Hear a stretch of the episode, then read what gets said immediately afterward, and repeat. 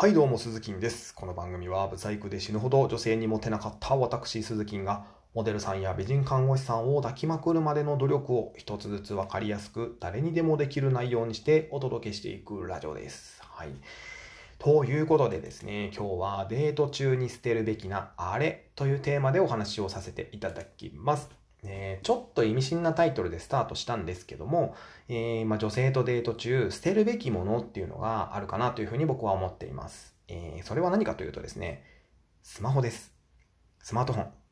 え実際に、えスマホをゴミ箱に捨てるっていうことではなくて、スマホを持っているっていう意識を捨てるってことですね。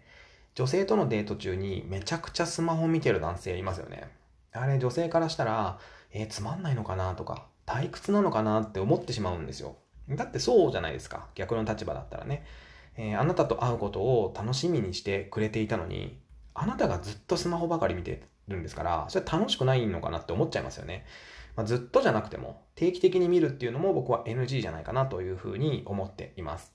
えーまあ、時間を気にしているとか、帰りたいのかなとか、次の予定があるのかなって思われちゃうわけですよ。で、えーそんなことを女性に思わせたら、もう負けなんですよね。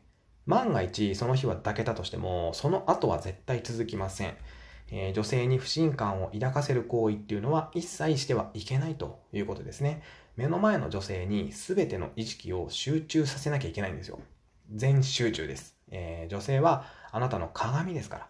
あなたが全力でデートを楽しめば、女性も楽しんでくれるんですよ。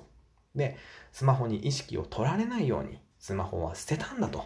もう捨てたんだぞと思ってデートしてみてください、一度。えー女性の反応がね、絶対変わります。